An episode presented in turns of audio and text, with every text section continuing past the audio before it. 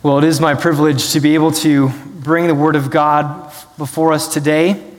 And as we begin our study of the Word of God, let's bow together in a word of prayer. Our Father, we ask as we open your Word this morning that you would please open our hearts, that you would show us the wonderful things that are in your Word. Would you please humble our hearts to receive the instruction that you have for us. And may we ultimately be satisfied with you because we have seen you in your word. We ask this in the name of Christ. Amen. Well, it is unfortunate that church members can sometimes be known for what they fight about. Uh, it was through an informal survey on Twitter that one church leader received a multitude of stories of actual church disagreements, and these are just a sampling of their responses. Uh, one was an argument over the appropriate length of the worship pastor's beard. Again, who called that meeting and who actually came, I don't know, but. Second is a. Uh, a big church argument over the discovery that the church budget was off by a dime. And someone finally gave a dime to settle the argument. a dispute in the church because the Lord's Supper had cran grape juice instead of just grape juice. An argument on whether the church should allow deviled eggs at the church meal. I mean, really, deviled eggs at the church potluck? I mean, come on.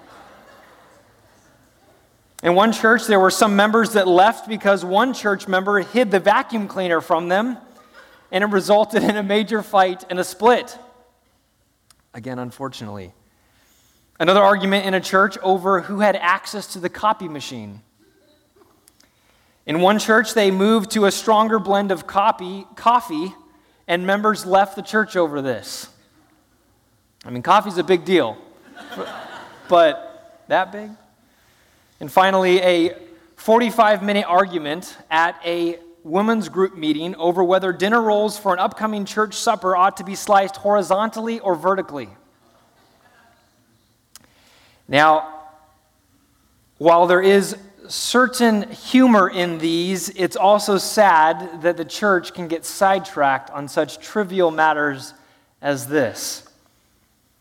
And I'm sure you have your own examples of experiences you've had or experiences that you of friends and family of how churches can easily descend into disunity. Preferences and personal concerns become the hills that people die on. And if we're not careful, we too can follow a similar path. We could allow our hurt feelings to get in the way of what God wants to do in us and through us. In our passage this morning, Paul helps pave a way that is away from disunity and into greater unity. He shows that the church, what the church should prioritize over division, and that is unity. It should prioritize love over hate, others over ourselves.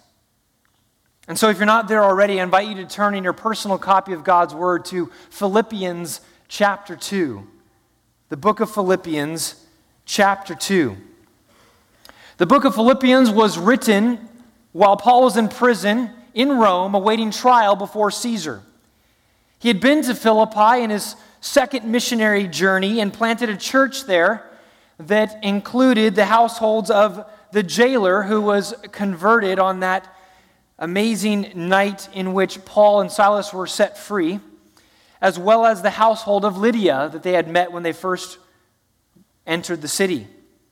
These being the founding members, the church continued to grow from there. This founding of the church is recounted for us in Acts chapter 16. It's now several years later. Epaphroditus, a representative of the Philippian church, was sent to Rome to minister to Paul in his imprisonment. And Paul hears about what's going on in the Philippian church and then sends this letter, the letter of Philippians, back with Epaphroditus to the church. He begins the book by giving thanks for the church, by praying for the church, and then he gives a personal update on his own situation. That's all found in chapter 1. And then in chapter 1, verse 27, he begins to instruct the believers. He begins a period of exhortation in the book where he gives some commands on what he wants the Philippian church to do. And it's in chapter 1, running through chapter 2, verse 18, that this section is found.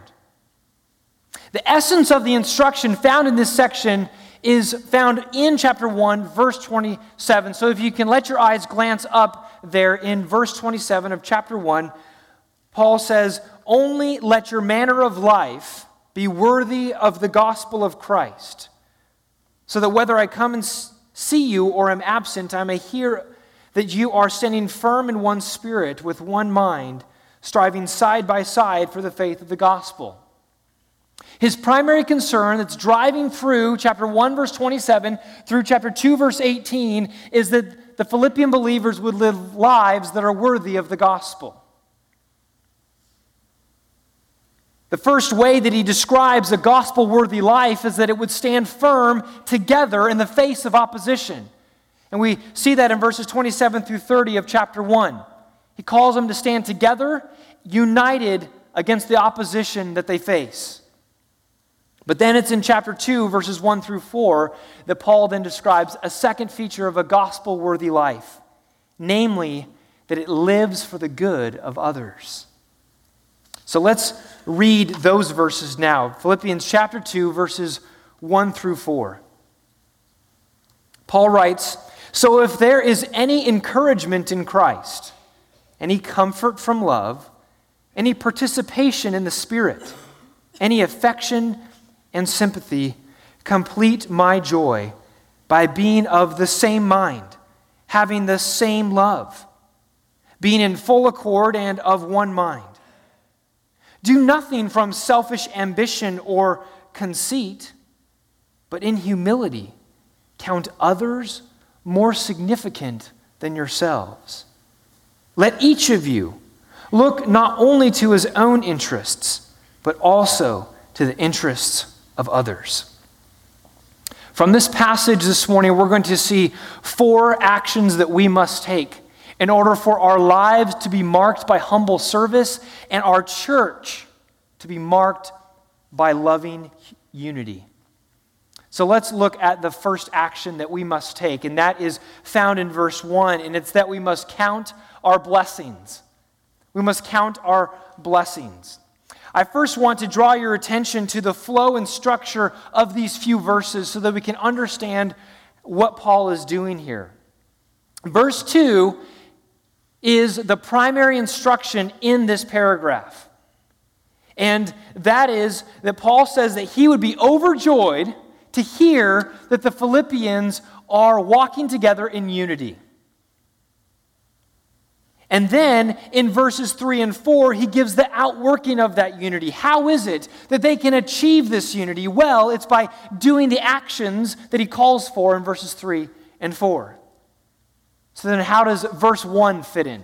Verse 1 is the basis for the unity that he calls for in verse 2. So he gives the basis. And then, based upon that, he gives the command. And then in verses 3 and 4, he gives how it is accomplished. So let's look at verse 1, the basis for this unity. Notice that he begins chapter 2 here with a so or therefore. This is an indication that Paul is continuing his flow of argument from chapter 1, verse 27. He's talking about a gospel worthy life, and now he's continuing that here in chapter 2. As you can see, verse 1 is a list of if statements statements that begin with the word if. Now, today, when we use the word if, it's usually because we are not quite certain of the circumstances. For example, if we say, if it rains today, then we will go inside. The fact of the rain has not yet been fully determined yet. It's still up in the air. We're not quite sure if it's going to happen. But sometimes in the Bible, the authors use if then statements when they are certain of the if part of the statement. The reason they put it in the if is not to communicate uncertainty, but it invites dialogue with the reader or the listener. As someone listening, they hear the if this, and they then have to ask themselves if that is true of them. And they can respond internally to the statement that Paul is making. I want to show you an example of this before we look in chapter 2, verse 1. Go one book to the right to Colossians. Colossians chapter 3 is a prime example of this. Colossians chapter 3, verse 1. Paul says, If then you have been raised with Christ, seek the things that are above. Now, Paul is not in doubt about whether the believers have actually been raised with Christ. This is a settled reality for all who are actually in Christ, is that they have died with Christ and they have been raised with Him. This is the great truth that he has taught throughout his letters. So his if here is not communicating doubt about this reality, but it causes the reader to hear it and say, Yes, I have been raised with Christ. As readers and listeners, we respond to that if by confirming it in our own minds. It prompts a moment of self reflection as we have to evaluate ourselves. And so, as we flip back to Philippians chapter 2, and we see these if statements, these cause a moment of self reflection and evaluation for us as well. These are objectively true for all believers in Christ, but Paul wants each person, each believer, to make a subjective evaluation in their own lives, and that includes us. So let's look at each one of these phrases in turn.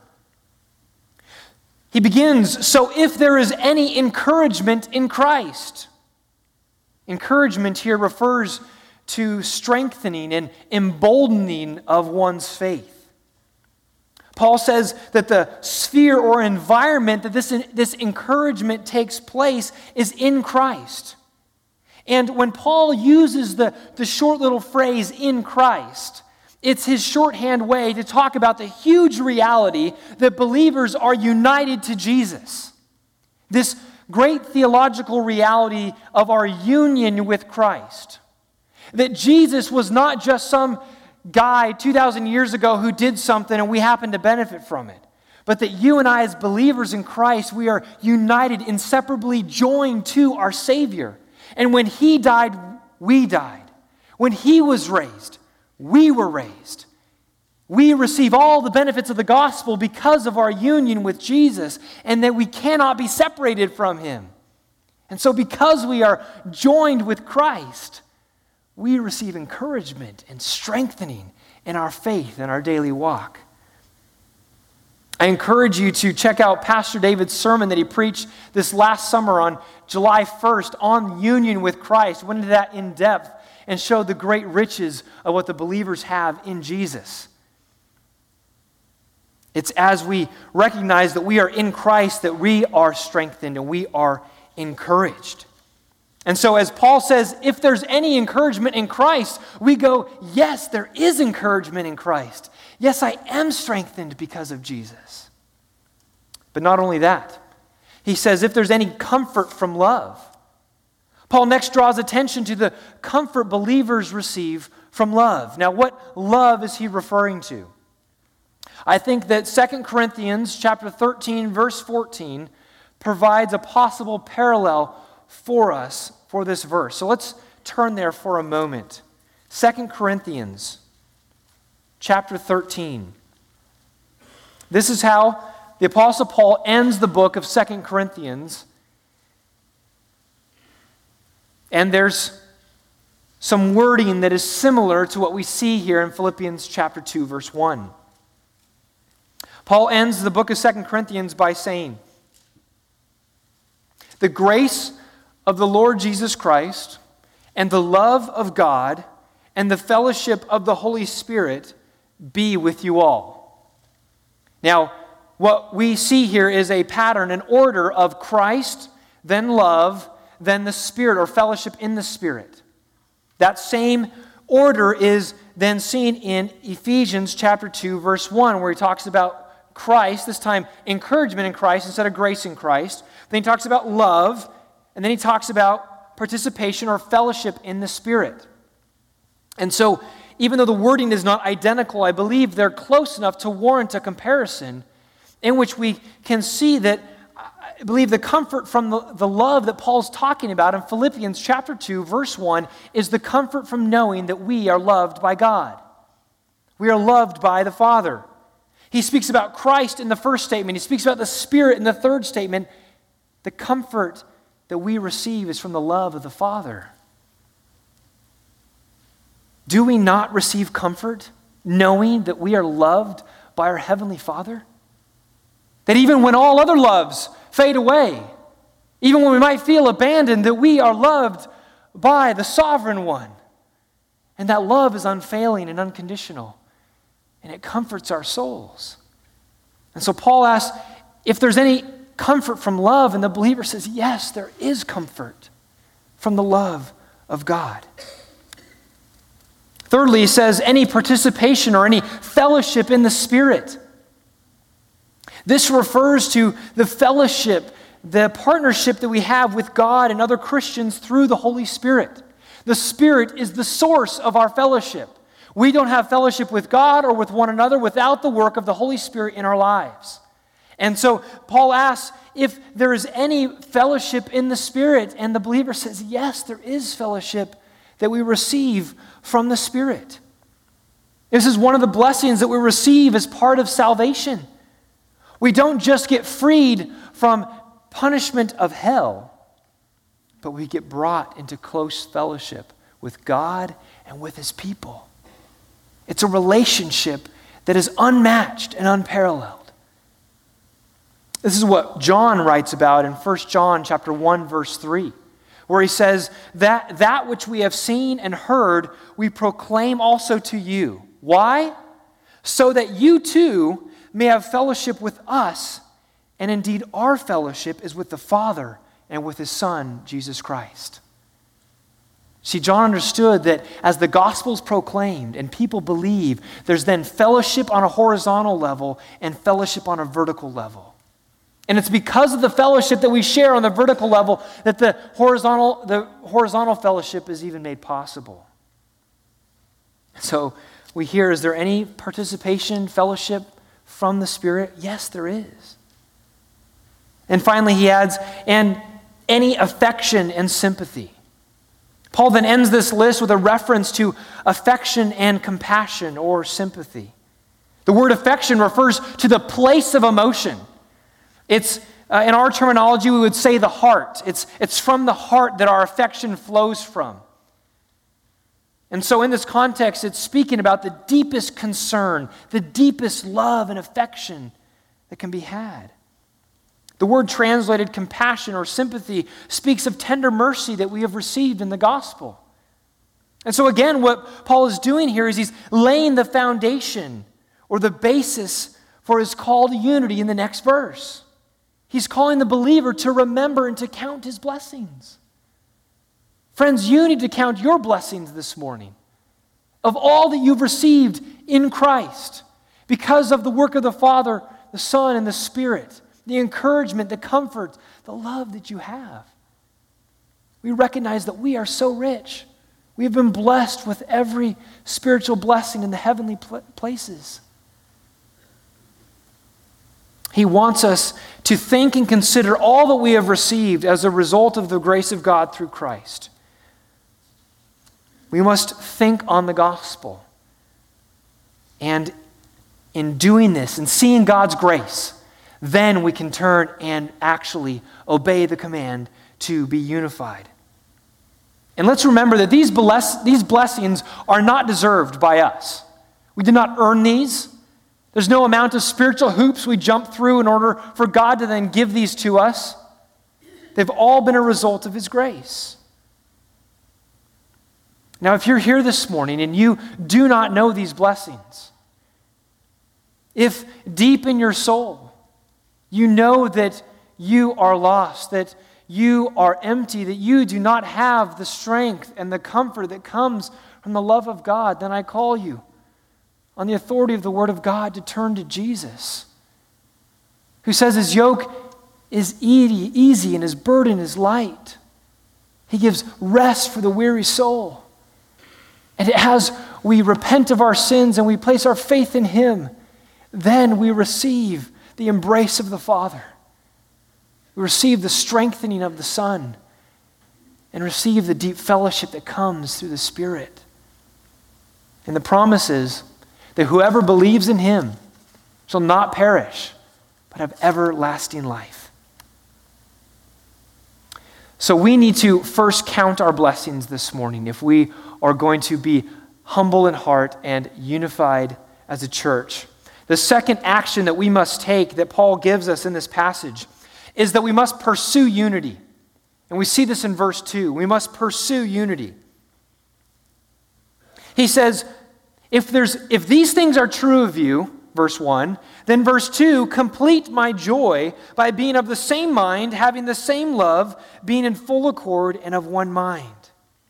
Now, Paul's appeal to unity here is couched in the language of joy. In other words, he doesn't just give the command, be unified or be of one mind, although he could do that. Instead, he says, complete my joy by being of the same mind. And in doing this, Paul is putting a relational force behind the appeal. Can you see that? He's pulling in the relationship that the Philippians have with Paul. And it's not just a command coming from a superior, but recognizing that the, the response to their the response to this command directly affects the Apostle Paul. So not only would you be obeying the word of God, but you would also be encouraging me and filling my cup of joy up to the brim. And the Philippians would read that and go, "Oh, we don't want to we don't want to subtract any joy from Paul. We want to give him all the joy that we can. We sent Epaphroditus to encourage him. We, we want to see Paul as joyful as he can be in the midst of his circumstances. And so this would have helped them to move in the direction of obedience. It is remarkable when we consider Paul's circumstances, right? That as he sits in a Roman prison, that the concern that sits on his heart that, was, that would fill his joy up to the brim is not release from prison, is not the changing of his own circumstances, but it is to see the Philippian church unified and walking together arm in arm. In other words, his circumstances could continue to get worse, but his joy would continue to go up if the Philippians obeyed this command. I think most of us in Paul's circumstances would be thinking about our own condition and our own future. But Paul is really exemplifying what he calls for in this passage, which is a concern for others over a concern for himself. Now, the thing that Paul says would complete his joy is expressed in four phrases. You see it. He says, be, complete my joy by being of the same mind, having the same love, being in full accord or united in spirit, and being of one mind or intent on one purpose. You get to the end of that and you go, All right, Paul, we get it. Uh, you could have said it once. But it's through this force of repeating it over and over again in different ways that he gets the point of co- across. Now we can pull back and say, why did Paul need to give such an instruction to the Philippian church? Why is he compounding this fourfold call to unity? Well, there's some things that we can surmise about the church in Philippi. One is that we do know that there were some disagreements going on. In fact, flip to the right to chapter 4. And we, we hear of one disagreement that was going on in the church. He says, I entreat Euodia and I entreat Syntyche to agree in the Lord. Yes, I ask you also, true companion, help these women who have labored side by side with me in the gospel together with Clement and the rest of my fellow workers whose names are in the book of life. So here are two ladies who are in clear disagreement. Epaphroditus has brought word about this disagreement back to Paul in Rome, and so Paul addresses it here at the end of the book. With that said, though, I don't think that it's right to assume that the Philippian church was this chaotic uh, uh, scene of disagreement. That, in other words, it was just known for rampant conflict. And so Paul had to stamp it out. He, he, there's clearly not an alarm in his words in chapter 2, verse 2, but there is an emphasis. So he's not bursting into the room figuratively, blowing the whistle, and say, All of you sit down and stop fighting. He's heard of some disagreements, and he wants to make sure that those get laid aside and that they join together in unity. But we need to ask what is this unity composed of? What is the one mind? Does a local church need to have the same political opinions? Do they all need to be best friends with one another? Do they all need only to agree on some basic doctrine and then they can go off and do whatever? No, the unity of the church has to be grounded upon the gospel of Jesus Christ and the salvation that results from be, believing the gospel. The work of Christ is the place that we find our greatest alignment. If you do not believe the gospel that Jesus Christ is the Son of God and died on the cross for your sins, then unity with the people of God does not exist. In the church, we are united spiritually first before we even develop a relationship with one another. But the relationship is then to follow. We develop unity, closeness together because of the theological reality of what has taken place that Paul reminded us of in verse 1. So, how do we pursue this unity? How do we at FBC strive to live together aligned around the gospel? Well, I believe that it first has to begin in our homes. We will not be a unified church if the principles of this passage are not first lived out among our families. So, to those of you who are married, the gospel is what your marriage is grounded upon. This is what unity with your spouse is grounded in as we drive deeper in our understanding and appreciation for what Christ did for us in the gospel, we go deeper in our unity together. Maybe you've heard of the triangle analogy, right? Where we're, you and your spouse are down on the, the bottom corners of the triangle, and Christ is up at the top. And as we each draw closer to Christ, we actually draw closer to one another as well. And that is an illustration of as we pursue Christ and seek to go deeper into the gospel, that not only do we get closer to Christ, but we get closer to one another. This gospel increases our unity and intimacy. We can be of one mind with our spouse. We can be of the same love, intent on one purpose, united in spirit. Because we, as we look at the love of Christ, the unconditional love that we have been shown, we then get a portrait of the kind of love that we should be giving to our spouse. We see that Christ laid down his life for his bride, so we lay down our lives for our spouse. You will bring greater unity and peace in your marriage if you reflect on the love and grace of Christ because your love will then cover and overlook a multitude of sins, as Peter says in 1 Peter 4 8. Covers a multitude of sins. And of course, as two sinners seek to live to, with one another, conflict is inevitable. But you will be able to work through that conflict with grace and peace, remembering the forgiveness that God has given you in Christ. That's the, the basis of Paul's exhortation in Philippians 4, verse 32 Be kind, tender hearted to one another, forgiving one another, as God in Christ forgave you.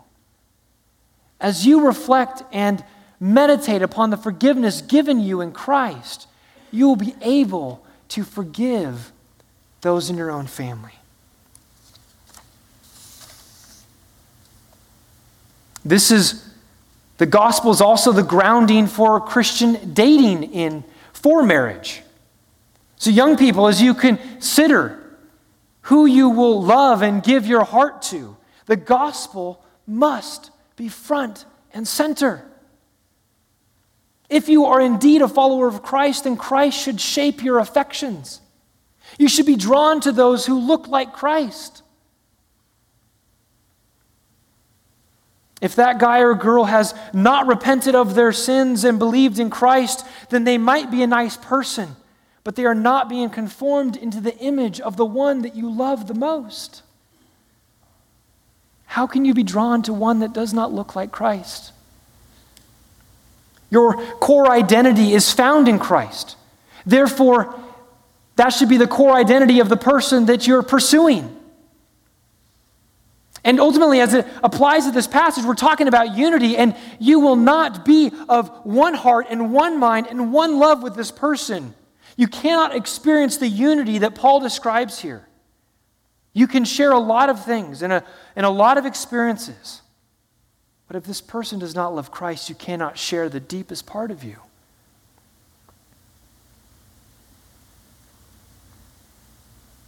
Parents, as we look to developing our families, we must develop the identity of our families around the gospel as well. As we develop our family identity around the gospel and seek to drive us and our children back to the cross, it will form the basis for our relationship with them. That we are seeking to worship Jesus together and walk in alignment with the gospel. And so, if we are pursuing the gospel unity in our own homes, then as we step into this community of believers, then there will be unity here as well as we seek to do the same thing. We seek to be aligned on the gospel. In the church, our unity, as we have said, is grounded in the gospel, but it's also directed towards the commission of Christ.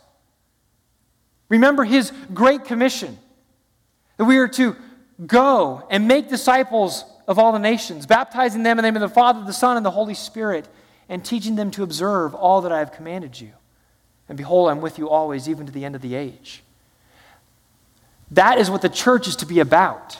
And so we are united in our identity in Christ, and we are united in our mission of what we're to be about.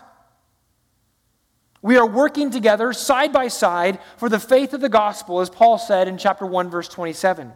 We're not just a community of believers, of people who experience a unity of position in Christ, which is true, but we are a community who experiences a unity of practice. We are all engaged in the task of discipling each other and the nations to greater faith in Christ. And so, if we are to obey Paul's appeal here, if we are going to be of the same mind, same love, of one accord, of one mind, then we must fundamentally care about the same things. And that means that we care about the glory of Christ in our lives and the lives of the people around us. The people that are sitting next to us in the pew, the people that are next to us in small, small group, the people that live around us, that we work next to. We must care about the glory of Christ in their lives if we're going to be unified together in the commission of Christ. And as those statements that I began the message with about what believers can fight about show, the Christians often allow a myriad of other things to get in the way of our primary task. We allow our preferences and concerns to take center stage.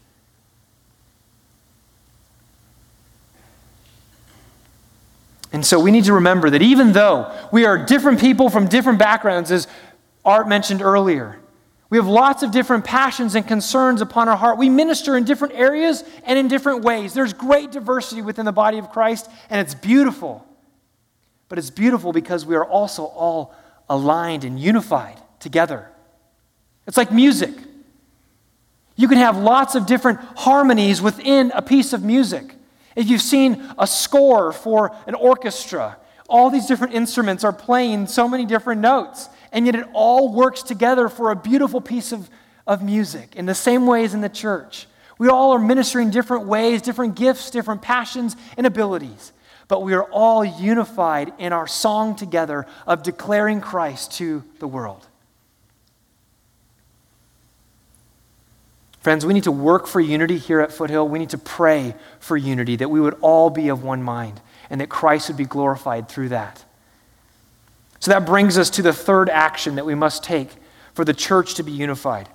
The first is to count our blessings, the second was to pursue unity. Thirdly, to humble our hearts. We must humble our hearts, verse 3. Paul says, Do nothing from selfish ambition or conceit, but in humility count others more significant than yourselves. And as I said earlier, Paul turns his attention here in verses 3 and 4 to outlining two ways that we pursue this unity. The first involves a change of heart, the second involves a change of action.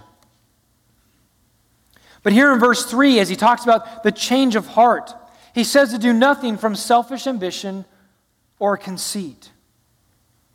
These are two attitudes that should not characterize the Christian. The first is selfish ambition or simply selfishness. This word was used back in chapter 1, verse 16, where he says that there are preachers who are going around and they're preaching Christ out of selfish ambition. They were proclaiming the true gospel, but doing it out of motives to spite Paul, to, out of competition with Paul. They were simply thinking about themselves and their own status and their own selves. And so this word simply means is a concern for oneself that drowns out other concerns. He says that kind of selfishness should not be found in the church. Secondly, empty conceit. Or as the KJV translates it, vainglory, which is a, a direct translation from the two words that the, that make the compound word in the Greek vainglory, empty glory, a conceit, uh, uh, seeking for attention and glory for ourselves that ultimately winds up being empty. This is what the selfish person w- seeks for. They're selfish and they want vainglory, they want empty conceit. But it is vain. It's like the treasure chest at the end of a laborious quest that's discovered to be empty. It doesn't satisfy, it fails us in the end. And yet, this is what mankind in his sin, in his lost state, is striving for day after day after day, is it not?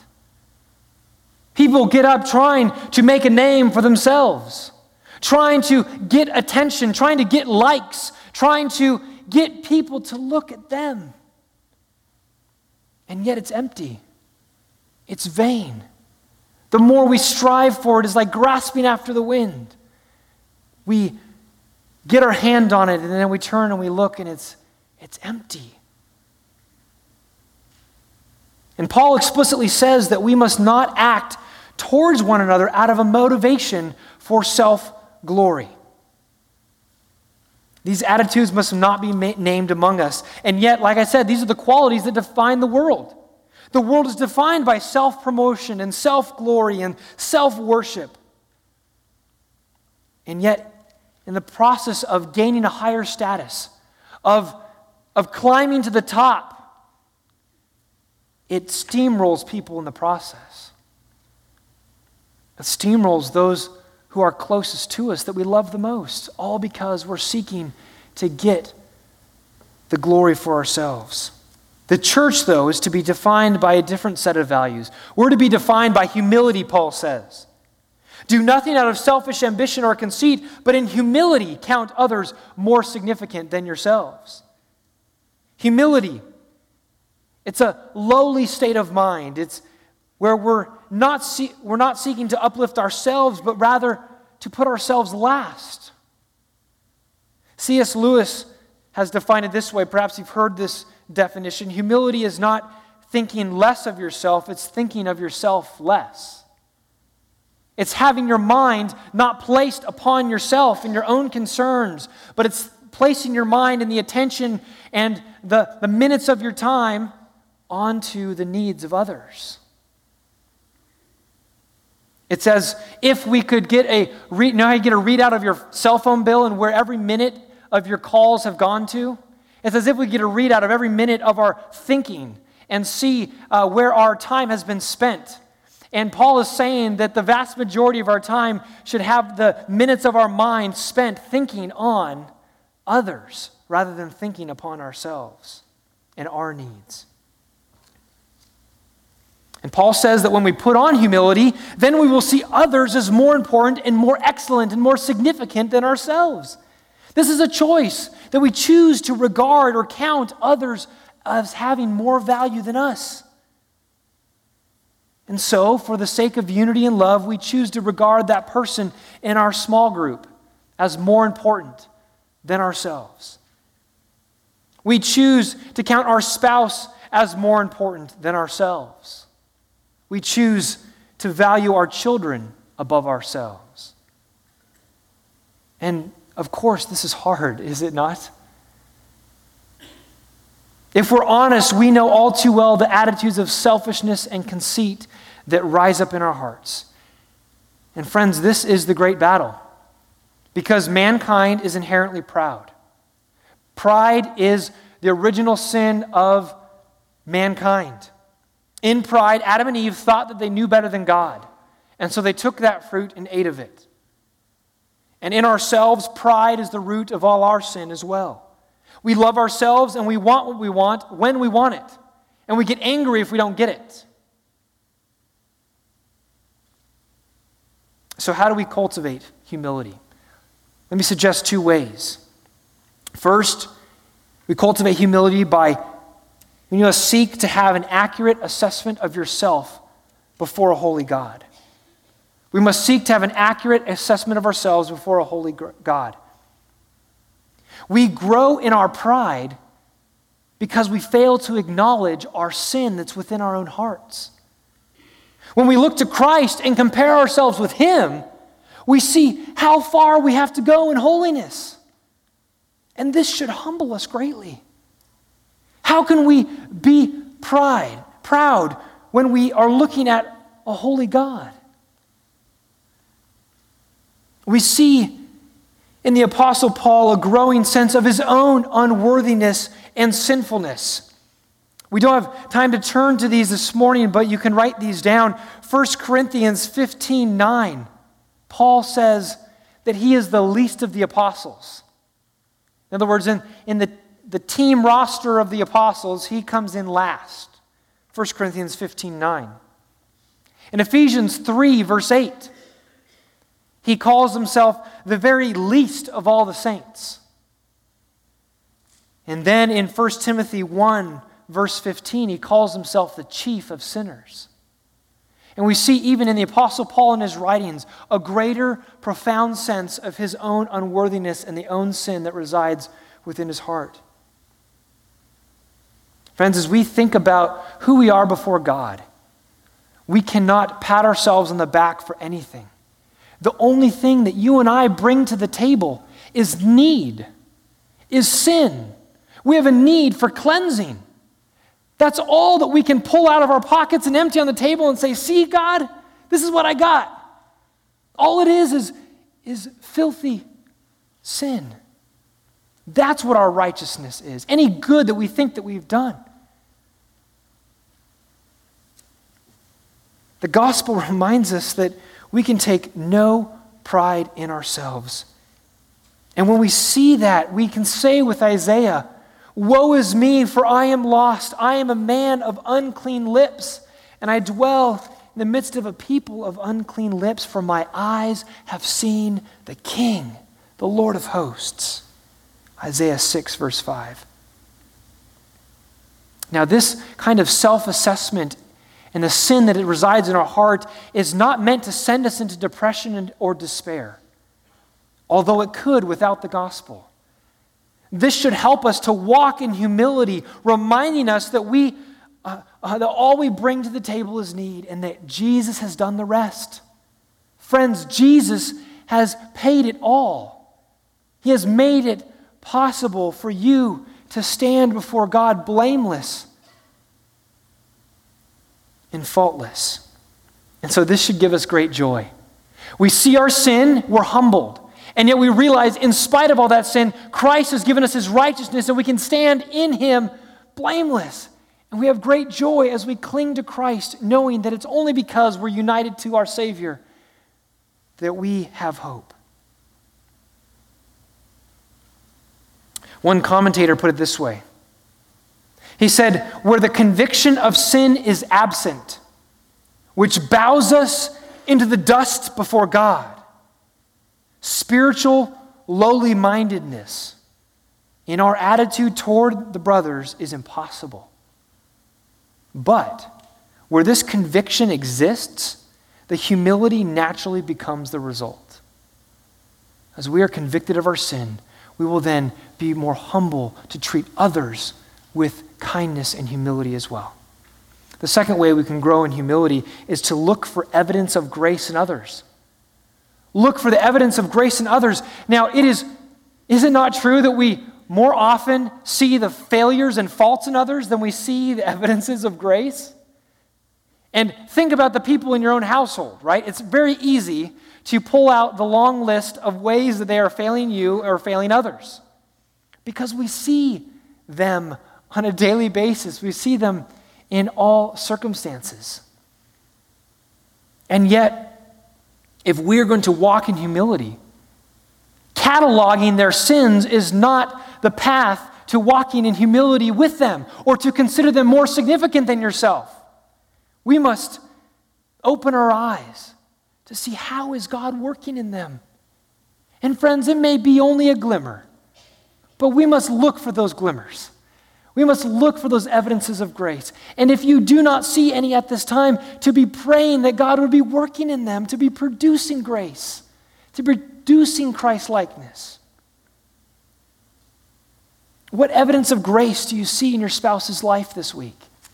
In your kids' lives? Do you see the character of Christ in the life of that person in the small group that you have a hard time getting, uh, getting to know?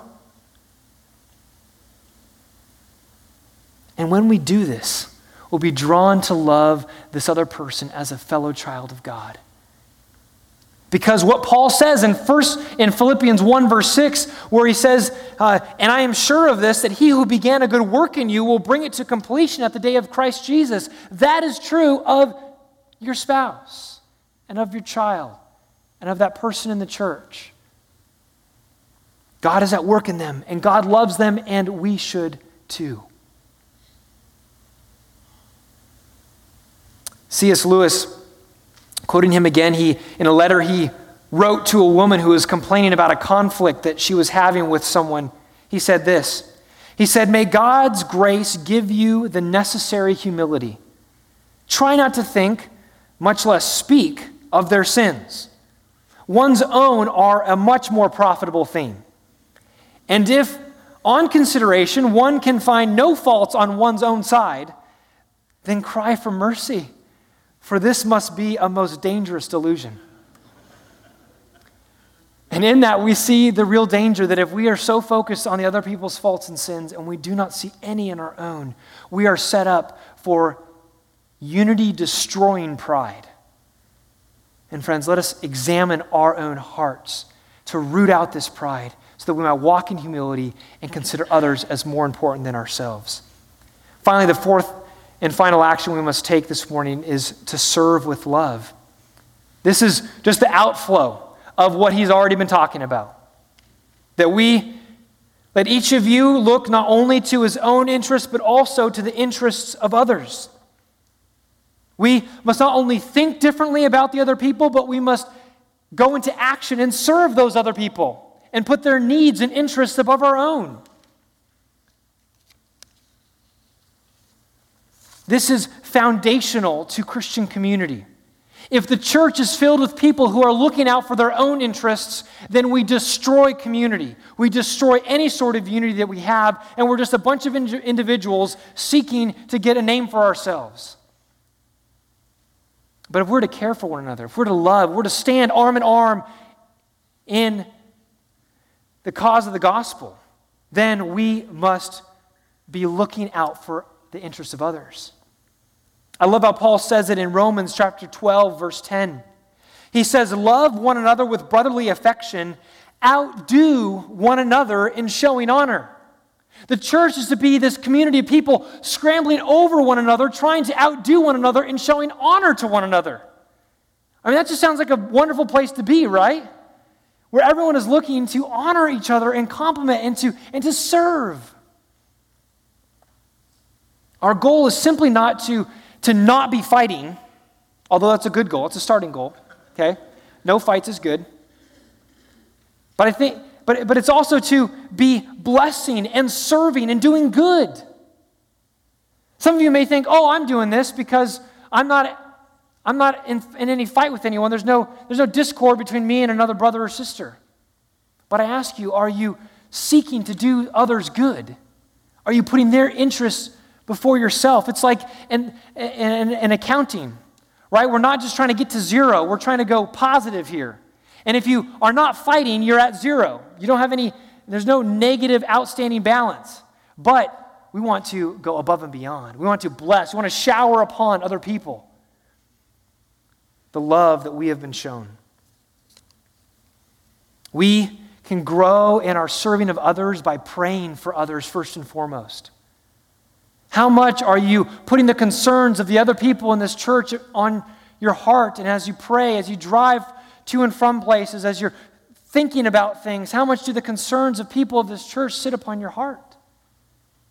You're not going to be able to put their interests above your own if their interests aren't on your heart. We can try to anticipate or, or keep our antenna up to be alerted for when needs come. Maybe it's a small group member talking about a difficulty that they're going through, and you're thinking, you know what, they could probably benefit from a meal this week. Or maybe I can watch their kids and help them get out and, and have some time together. Or whatever it is. Be listening for those ways that we can, we can fill needs. And we can seek to surprise. Maybe there isn't a crisis going on in their life. Maybe we just for the sheer love of it, want to bless them and surprise them. And friends, again, this should begin in our own homes as we seek to serve and to bless and surprise because we love in our own homes, in our own families, and then we can do that with those in the church. And as the church does this, we will be a shining light to a watching world. As we conclude this morning, I want to just have you notice really a fifth action that we should take to cultivate this humility and unity. And it's in the verses 5 through 11 that we don't obviously have time to get into this morning.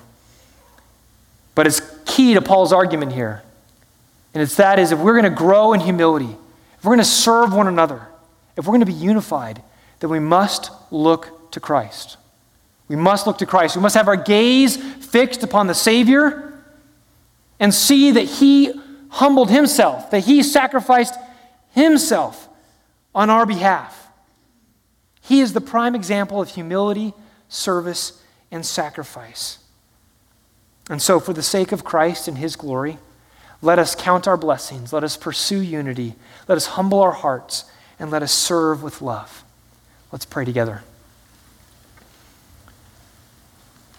Our Father, as we see the demands of this text, we are humbled because we recognize that we fall short of them often. I pray that you would please cause the truth of this text to drive deep into our souls this week. Would you convict us of our pride? Would you show us graciously the path of humility as we seek to love and serve those in our own house and those in the church? And Father, may Foothill Bible Church be a church that is unified, of one mind, of the same love, as we pursue unity and seek to spread the name of Christ far and wide. And we will give you the glory because it, because it is all of your doing. It's in Christ's name we pray. Amen. All right. Thank you for your attention. You guys are dismissed.